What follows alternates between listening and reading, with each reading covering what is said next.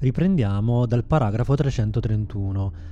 Ah, prima di iniziare, visto che nello scorso episodio gli ultimi tre incontri, gli ultimi tre capitoli che ho letto non hanno contenuto un combattimento e ho l'arte Ramas della guarigione, recupero un punto di resistenza per ognuno di questi incontri. Sono tre incontri, quindi vado da 16 a 19. Quest'arte Ramas credo sia estremamente utile perché, come avete visto, i combattimenti sono piuttosto mortali e potremmo perdere svariati punti resistenza. Quindi dicevo, ripartiamo dal paragrafo 331 che leggo nuovamente. Vi ricordo che siamo usciti fuori dalla foresta dove queste orrende creature che hanno distrutto il monastero ci hanno teso un'imboscata e abbiamo sconfitto un servo del male che in realtà ci aveva completamente messo al tappeto, ma poi abbiamo continuato a giocare rifacendo la scelta che ci ha condotto alla morte. Siamo giunti all'esterno della foresta e il paragrafo 331 inizia così. Appena visibile tra i cespugli e le radici contorte c'è una galleria che penetra nella collina. È larga circa 3 metri e alta 2. Avvicinandoti senti una leggera corrente d'aria. Se la galleria sbocca sull'altro lato della collina puoi risparmiarti parecchie ore di salita. Però potrebbe esserci qualche pericolo nascosto. Se vuoi entrare nella galleria vai al 170, se preferisci arrampicarti sulla collina vai al 280. Allora, questo è un tipico bivio: da una parte c'è una strada che sembra facile, dall'altra una che sembra più difficile. Io però direi di affrontare la via più oscura, tentare di tagliare la collina grazie a questa galleria. Ricordo che molte volte la strada più complessa in realtà è la più facile, anche se non sempre, diciamo, non è una legge del libro game. Quindi in questo caso voglio andare al 170.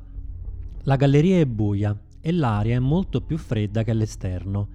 Avanzi lentamente con una mano sulla parete per non perdere l'equilibrio, quando senti un odore fetido come di carne putrefatta. Se nello zaino hai una torcia e un acciarino, puoi fare un po' di luce per guardarti intorno. Ecco, ho commesso il classico errore proprio da principiante. Non ho considerato che non ho una torcia, quindi dovrò avanzare nel buio totale. La vedo male. Improvvisamente qualcosa di pesante cade dalla volta del tunnel sulle tue spalle, facendoti cadere in ginocchio. È un ragno talpa e devi combatterlo perché tenta di strangolarti con i suoi lunghi tentacoli viscidi. Quindi ora c'è un combattimento. C'è anche una bellissima illustrazione, è terrificante, è una sorta di verme alieno con dei tentacoli che fuoriescono da quella che sembra una testa di mosca. Ha combattività 17 e resistenza 7, però mi dice se non è una torcia devi togliere 3 punti alla tua combattività. Però dice il ragnotalpa è insensibile allo psicolaser e all'affinità animale. Quindi dovrò combatterlo con combattività 17. La torcia la riduce a 14, lui ha combattività 17, quindi vado in un rapporto di forza di -3. Prendo il mio dado a 10 facce, vado sulla tabella del destino, quindi vado in particolare sulla colonna del -3, eccola qui, -4, -3, e tiro il primo dado che è un 6. 6 equivale a, sulla tabella del -3, il nemico perde 6 punti resistenza e noi ne perdiamo 3. Quindi Lupo Solitario in questo caso va a 16. Lui però rimane con un solo punto resistenza. Dovrò tirare nuovamente. Potrei anche subire tanti danni. Tiro ed esce 2. Perfetto. 2. Lupo Solitario perde 5 punti. 5 punti resistenza, ma il nemico ne perde 2. Quello che basta per andare al tappeto, però mi ha proprio dissanguato perché ora sono a 11 punti in resistenza. Ok, però fortunatamente siamo riusciti a sfuggire alle sue grinfie. Recupero il paragrafo 170 e andiamo avanti. Se vinci vai al 319. Potremmo tranquillamente morire una seconda volta. 319. La viscida bestia emette un suono lungo e orribile, un grido di morte e stramazza al suolo. In preda al panico ti alzi in piedi e strappi dalle mascelle del mostro quella che ti sembra la tua cintura. Vedi una luce in lontananza e corri in quella direzione. Appena arrivi all'esterno, crolli a terra e cerchi di riprendere fiato. Tirandoti a sedere, ti accorgi che hai ancora addosso la tua cintura, evidentemente non l'avevi persa. Ciò che hai strappato dalle fauci del ragno talpa Era una bandoliera su cui sono attaccati un borsellino e un pugnale nel suo fodero. Nel borsellino ci sono 20 corone d'oro. Se vuoi puoi prendere questi oggetti. Prenderò solo le corone perché francamente del pugnale non so che farmene. Anche se come arma ho una mazza e un'ascia. Sì, lo prendo perché il pugnale forse può essere utilizzato in situazioni in cui magari un'arma più grande non è possibile da estrarre o da utilizzare, quindi sì, lo prendo. Ti senti un po' meglio, raccogli il tuo equipaggiamento e prosegui verso est. Vai al 157. 157. Il bosco si fa meno fitto finché arrivi a una strada piena di gente diretta a sud. Molti spingono dei carretti con sopra tutti i loro averi. Se vuoi unirti ai profughi e saperne di più su quello che è successo a nord, vai al 30. Se preferisci continuare verso sud ma al riparo degli alberi, vai al 167. Sono molto curioso, però non so se la curiosità in questo caso paga. Quindi da buon lupo solitario preferisco continuare a sud, al riparo degli alberi. 167. Allora, 167, dopo 1 chilometro e vedi 2 gambe che spuntano da dietro un masso. Se vuoi dare un'occhiata da vicino, vai all'88. Se vuoi evitare l'incontro ed entrare nella foresta, vai al 264. Se possiedi l'arte del sesto senso, vai al 178. Noi la possediamo, quindi andiamo al paragrafo 178. Riconosci gli stivali dei soldati del re. Intuisci che l'uomo è ferito e ha bisogno di aiuto. Se vuoi aiutarlo, vai all'88. Se preferisci lasciarlo lì, vai al 264. Con tutto il calcolo cinico che posso fare in questo caso non mi sembra proprio da cavaliere Ramas lasciarlo lì, quindi vado all'88, un soldato del re che potrebbe anche darci qualche informazione importante. Cautamente ti sporgi da dietro la roccia e vedi un soldato steso per terra. Accanto a lui c'è una lancia e uno scudo. Sullo scudo è dipinto un bianco cavallo alato, l'emblema del principe di Sommerlund. Il soldato è quasi privo di conoscenza, con la divisa lacera, e vedi che ha una profonda ferita sul braccio sinistro. Quando ti avvicini apre gli occhi. Aiutami signore, implora. Non sento più il braccio.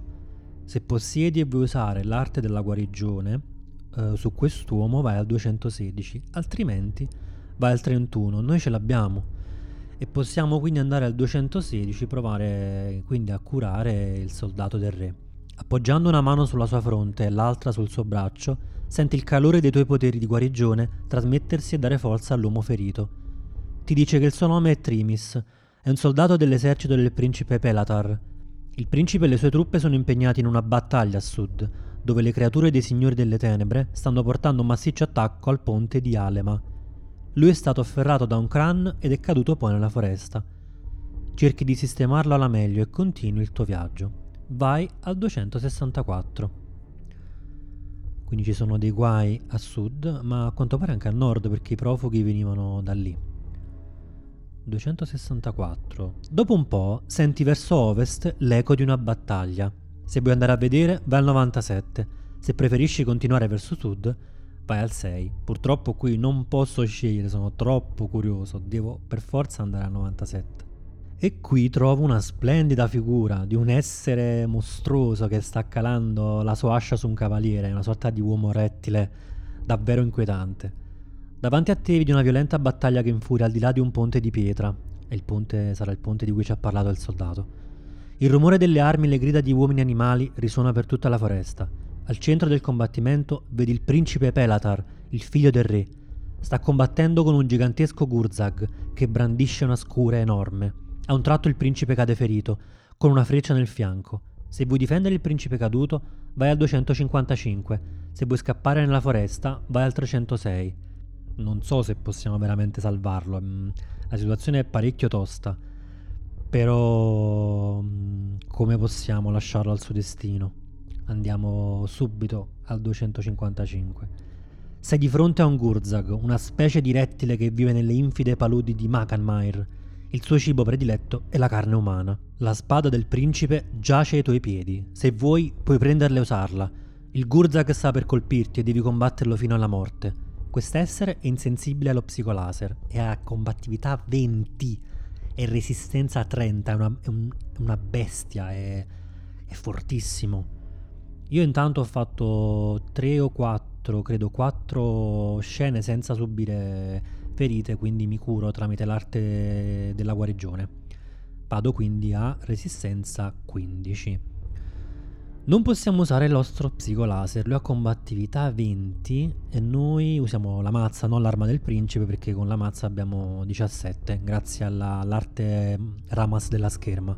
Quindi siamo ancora una volta in un rapporto di forze di -3.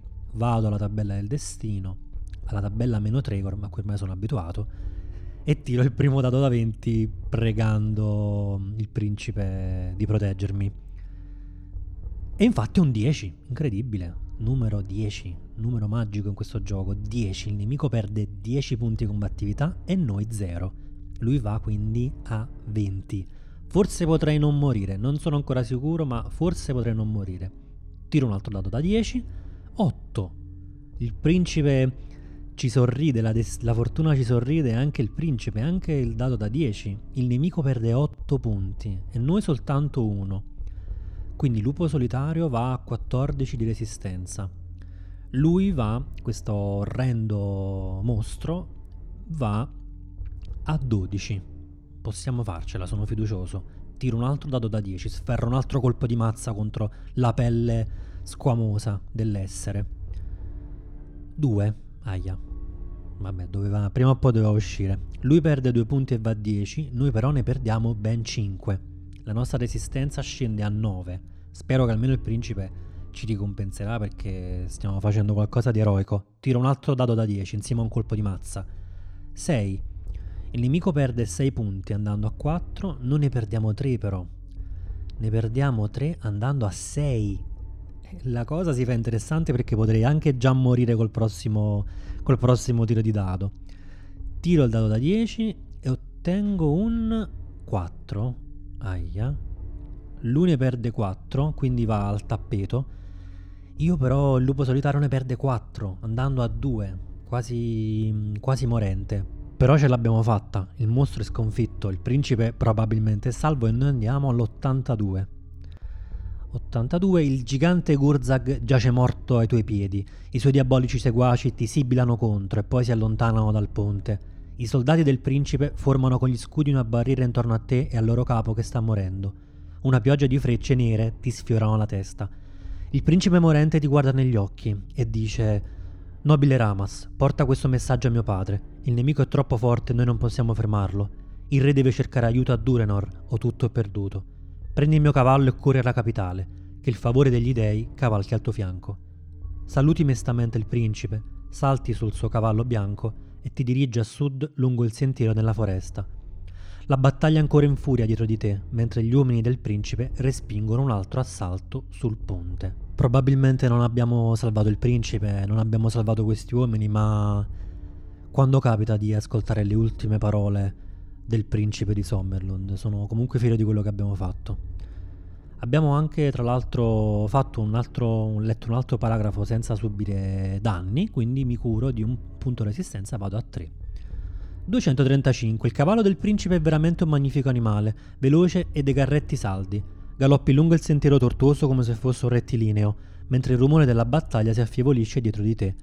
Hai fame e devi fare un pasto, altrimenti perdi 3 punti di resistenza. Dopo diversi chilometri il sentiero arriva a un incrocio, c'era sicuramente un cartello, ma è stato distrutto. Innanzitutto cancello un pasto, ne avevo solo uno.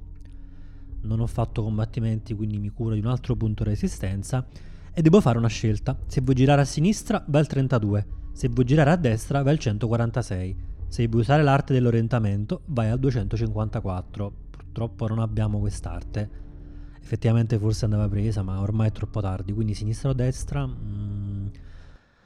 Dico destra, quindi 146. Hai cavalcato per un paio di chilometri quando vieni sbalzato da cavallo a causa di una freccia, che fortunatamente ti ferisce solo di striscio. Perdi 2 punti resistenza. Mentre ti rimetti in piedi, vedi dei Drakkar uscire dal bosco da entrambi i lati della strada. È un'imboscata, devi metterti in salvo il più presto possibile entrando nella foresta. Allora, innanzitutto perdo solo un punto perché uno ne guadagno con l'arte della guarigione, perché non è un combattimento, ho perso dei punti di resistenza, ma l'arte specifica che basta un paragrafo senza combattimenti. Quindi sono finito pienamente in territorio dei Drakkar. devo andare per forza al paragrafo 154. Si è stordito a causa della ferita e barcollando come un cieco cammina attraverso gli alberi. Improvvisamente cadi in avanti, come se il terreno ti fosse stato tolto da sotto i piedi. Sei caduto dentro una trappola. Guardando in su puoi vedere 4 Drakkar che tendono i loro archi contro di te, mentre sui loro ceffi si dipinge un ghigno di soddisfazione. Mentre tutto si oscura, l'ultima cosa che senti sono le 4 frecce nere che si piantano nel tuo petto. Hai fallito la tua missione. Perfetto, un altro game over. A questo punto direi di rigiocare, partendo però dal bivio, quindi invece che andando a destra, andando a sinistra e vedendo se la sorte sarà migliore.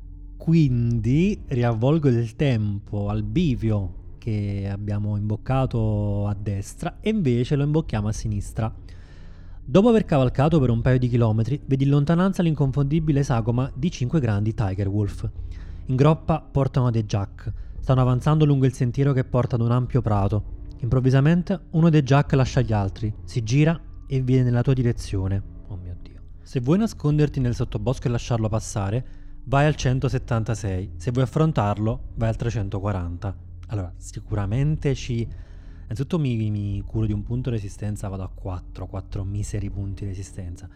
Se ci nascondiamo sicuramente, come è stato col corvo, ci fiuterà e ci braccherà e combatteremo con uno svantaggio. Se invece lo affrontiamo però insomma, ho un po' la speranza di sfuggirli, perché con 4 punti resistenza dove ci presentiamo. Quindi vado al 176 incrociando le dita, non so, pregando i maestri Ramas. Ti nascondi dietro un fitto cespuglio in modo che il Tigerwolf e il suo cavaliere non vedano il tuo cavallo bianco. Il trucco funziona, l'animale passa e si allontana lungo il sentiero da dove è venuto. Se vuoi attaccare gli altri Tigerwolf e i loro cavalieri vai al 253, se vuoi entrare nella foresta vai al 126. Allora, per nulla al mondo attaccherò questi Tigerwolf. È incredibile però che non abbia visto questo cavallo bianco di cui mi ero completamente scordato. Va bene, ci è andata bene per questa volta. Quindi andiamo al 126. Penetri sempre più profondamente nella foresta. Dentro di te ringrazi il principe per quel magnifico cavallo che procede sicuro nonostante il terreno accidentato. Presto i Tigerwolf restano indietro e puoi fare una sosta. È calata rapidamente la notte ed è quasi buio. Mi curo di un altro punto resistenza e dobbiamo fare una scelta. Se vuoi andare avanti vai al 46, se vuoi prendere a sinistra nella stessa direzione del sentiero che prima sei stato costretto a abbandonare vai al 143. Quindi andiamo avanti o marciamo? No, è buio, quindi io francamente forse mi fermerei, anche se dobbiamo andare dal re. No, però nel bosco di notte non mi fido proprio di andare. Quindi andiamo al 46, riposiamoci. Hai percorso poco più di 3 chilometri, quando gli alberi si fanno più radi, vedi una baracca di legno sulla riva di un lago. Un uomo con un mantello si avvicina e si offre di traghettarti insieme al tuo cavallo oltre il lago per 2 corone d'oro.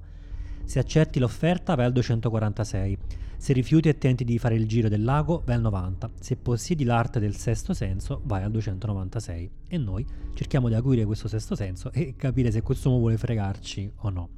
C'è qualcosa che non va. Con tutti i combattimenti che ci sono nei dintorni e con le truppe dei signori delle tenebre così vicine, come mai quest'uomo è rimasto nella foresta? Intorno a lui c'è un'atmosfera maligna e decidi di rifiutare la sua offerta. Vedete, in questo caso l'arte ci ha salvato proprio in maniera totale, chissà cosa ci avrebbe fatto quest'uomo. Cade la notte e subito ti avvolge una totale oscurità. Non avrebbe senso procedere perché perderesti sicuramente la strada. Leghi il cavallo a un albero, ti stringe addosso il verde mantello Ramas e cadi in un sonno inquieto. Vai al 18. Ho passato 2 paragrafi senza combattere, quindi recupero 2 punti resistenza andando a 7. Vieni svegliato dal rumore di un esercito in lontananza, e quando mai. Oltre il lago distingui le figure dei Drakkar con i loro mantelli neri e un branco di Tigerwolf con i loro cavalieri. Un Kran compare sopra gli alberi e atterra sul tetto di una piccola capanna di legno. Lo cavalca un essere vestito di rosso. Il Kran si alza di nuovo in volo e attraversa il lago, dirigendosi verso il tuo nascondiglio. Quindi sicuramente quell'uomo, il barcaiolo, ci avrebbe venduto ai signori delle tenebre. Se vuoi inoltrarti nella foresta, vai al 239. Se vuoi usare l'arte del mimetismo, vai al 114. Se vuoi combattere con il mostro... No, ma questo non lo leggo nemmeno perché è impossibile, non possiamo proprio. E andiamo al 114. Andiamo al 114, recupero un punto resistenza, vado a 8. E cerchiamo di passargli inosservato. Fai stendere a terra il cavallo, ti metti vicino a lui e ti nascondi con rami e foglie secche. Senti le ali del Kran mentre passa sopra gli alberi, ritorna e volteggia sopra di voi. Ma dopo un po' si allontana oltre il lago. Decidi di andartene temendo che possa tornare, e non da solo. Vai al 239. Meno male, perché il combattimento non l'avremmo sicuramente vinto, siamo messi male. 239. Inoltrandoti nella foresta, senti le ali del Kran che si allontana sopra gli alberi e continua a cavalcare per un'ora fino a una radura. Sul lato opposto c'è un sentiero che va a sud. Se vuoi attraversare la radura per imboccare il sentiero, vai al 34. Se preferisci tenerti al coperto e raggiungere il sentiero più avanti, vai al 118. Recupero un punto resistenza e vado al 118. Non che sia un numero troppo fortunato, comunque. Sproni il cavallo al galoppo e proprio davanti a te vedi profilarsi in lontananza le alte mura e le torri di Holmgard, splendenti nel sole mattutino. Arrivi sulla grande strada che collega la capitale al porto settentrionale di Thoran. Ti dirigi verso Holmgard, scrutando sempre il cielo per non farti sorprendere dai Kran.